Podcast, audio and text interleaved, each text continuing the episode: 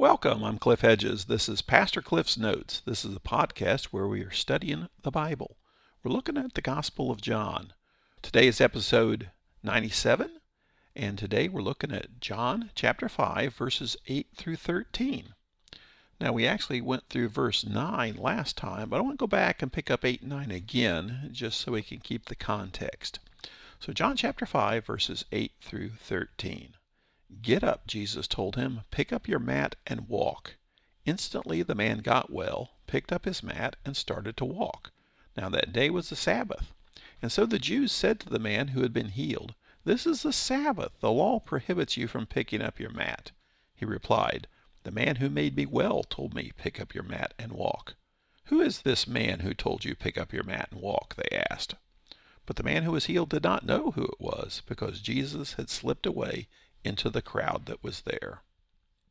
Well, this is the healing of the disabled man at the pool by the sheep gate in Jerusalem, called Bethesda. Jesus had approached the man. The man didn't ask for Jesus to heal him. He didn't know anything about Jesus, apparently. And Jesus asked him, Do you want to be healed? And, and the man said, Well, I, I can't because I can't get to the pool because nobody is here to help me. The understanding of the people at the time was that every now and then an angel would stir the water of the pool, and the first one to get into the pool could be healed. And this man had been there apparently for years. He'd been disabled for 38 years, and apparently a good bit of that time here at this pool, hoping for a healing. Jesus didn't inquire about the man's faith, he just healed him. He said, Get up, pick up your mat, and walk. And the man did. Now, how did he know to even try? We don't know. But he, he gets up and he can walk, so he picks up his mat and starts to walk. Key factor mentioned in verse 9 now. That day was the Sabbath. The Sabbath is given as the fourth of the Ten Commandments. And, and the command is just to keep the Sabbath holy. You're not to work on the Sabbath. The purpose of the Sabbath is to rest, and it's given as a blessing for people that you're to take the Sabbath day as a day set aside for worship of God, because to keep it holy and to not be working on the Sabbath. Well, religious Jews had tried to keep the Sabbath holy, and, and the way you do that is you erect a lot of rules around the Sabbath and it had gotten into quite an elaborate thing of what you can and can't do on the Sabbath. And so, in trying to keep it holy, they had made it not holy. They had made it a bunch of rules. And so it was very difficult to keep the Sabbath, and it was actually burden. The Sabbath was no longer a blessing for rest, it was a burden to try and follow the rules for the Sabbath. Verse 10 So the Jews said to the man who had been healed, This is the Sabbath. The law prohibits you from picking up your mat. Now it just says the Jews. Now remember, everybody here is Jewish. The man who was healed was a Jew. Jesus was a Jew. Jesus' disciples are Jews. Everybody's a Jew in this situation here. So when it refers to the Jews, it's referring to the Jewish leaders. And quite often it's the Pharisees, because the Pharisees were very concerned about the rules, keeping the law. This is a, an amazing situation here. Jesus, the Son of God, God the Son, has just performed a, a miraculous healing. And what is it they note? This man's violating the Sabbath. This man picked up his mat. How dare he pick up his mat when he's just been healed by the Son of God? And so they uh, they challenge him. Hey, what do you what do you think you're doing picking up that mat? He replies in verse 11, The man who made me well told me, Pick up your mat and walk. So he's passing the buck. Hey, this, this guy miraculously healed me, so obviously he has some kind of religious authority. He told me to pick up my mat, so I'm just doing what he said. He's really the one to blame. And so they ask him in verse 12, Well, who is this guy who told you to pick up your mat and walk? But verse 13, the man who was healed did not know who it was because Jesus had slipped away into the crowd that was there. Well, this is a, a pattern that Jesus uh, often follows the idea that he does not want the notoriety that comes along with these miraculous events. He slips away. Now, this event isn't over. We'll continue to follow it for a few more days. But Jesus slips away, and the guy doesn't even know who he is. Now, he'll encounter him at the temple um, in a couple of verses. But the interesting thing here is what, what has just happened. And everybody has missed the enormity of what has just happened.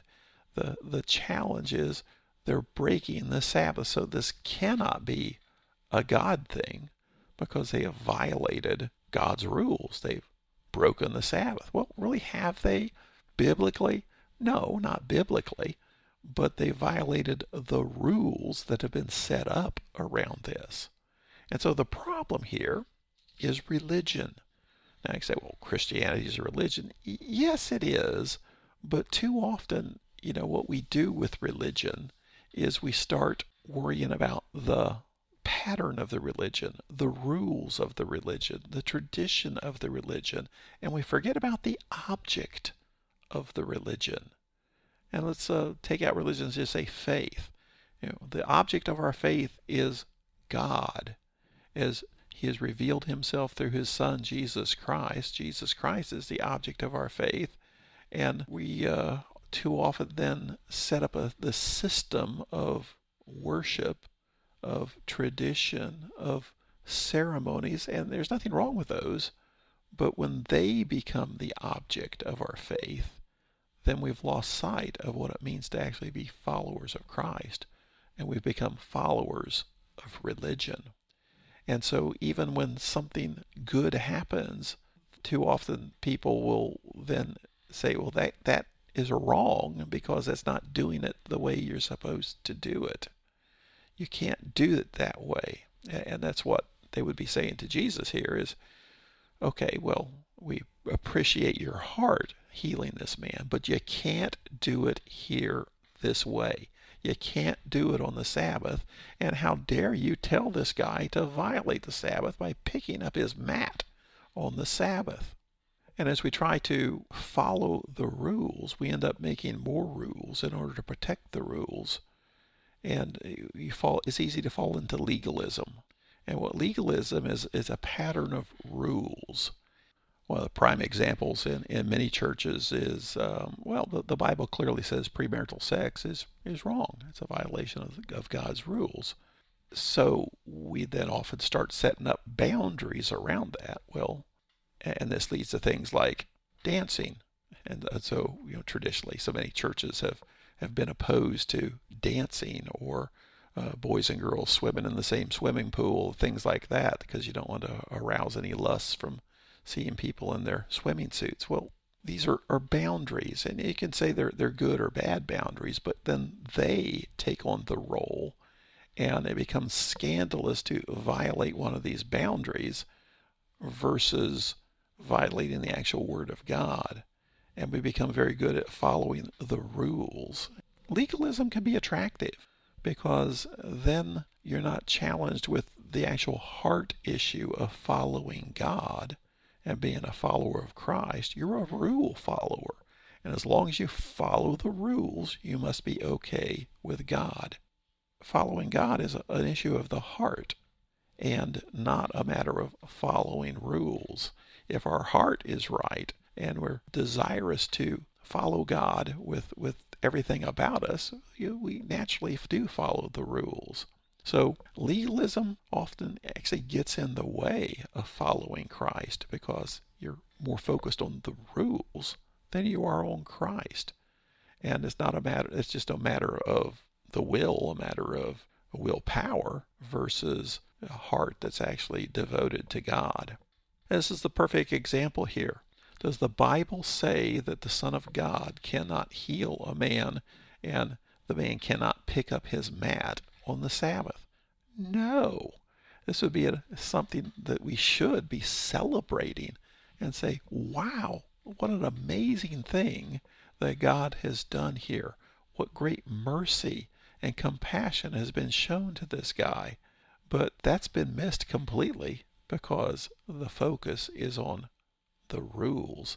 The focus is on the tradition the focus is on the way it's supposed to be. Nobody's ever done it that way before. And so the challenge for us is not that we throw out rules, but that we are clear in our hearts and minds about rules. And we don't become slave to a book of rules versus following Christ based on the Word of God. God has given us rules, and, and we must follow those rules, but we must be very careful when we start establishing our own set of rules in order to protect God's rules and then become slaves to those rules. Thanks for joining me. Join me again next time as we continue working through the Gospel of John.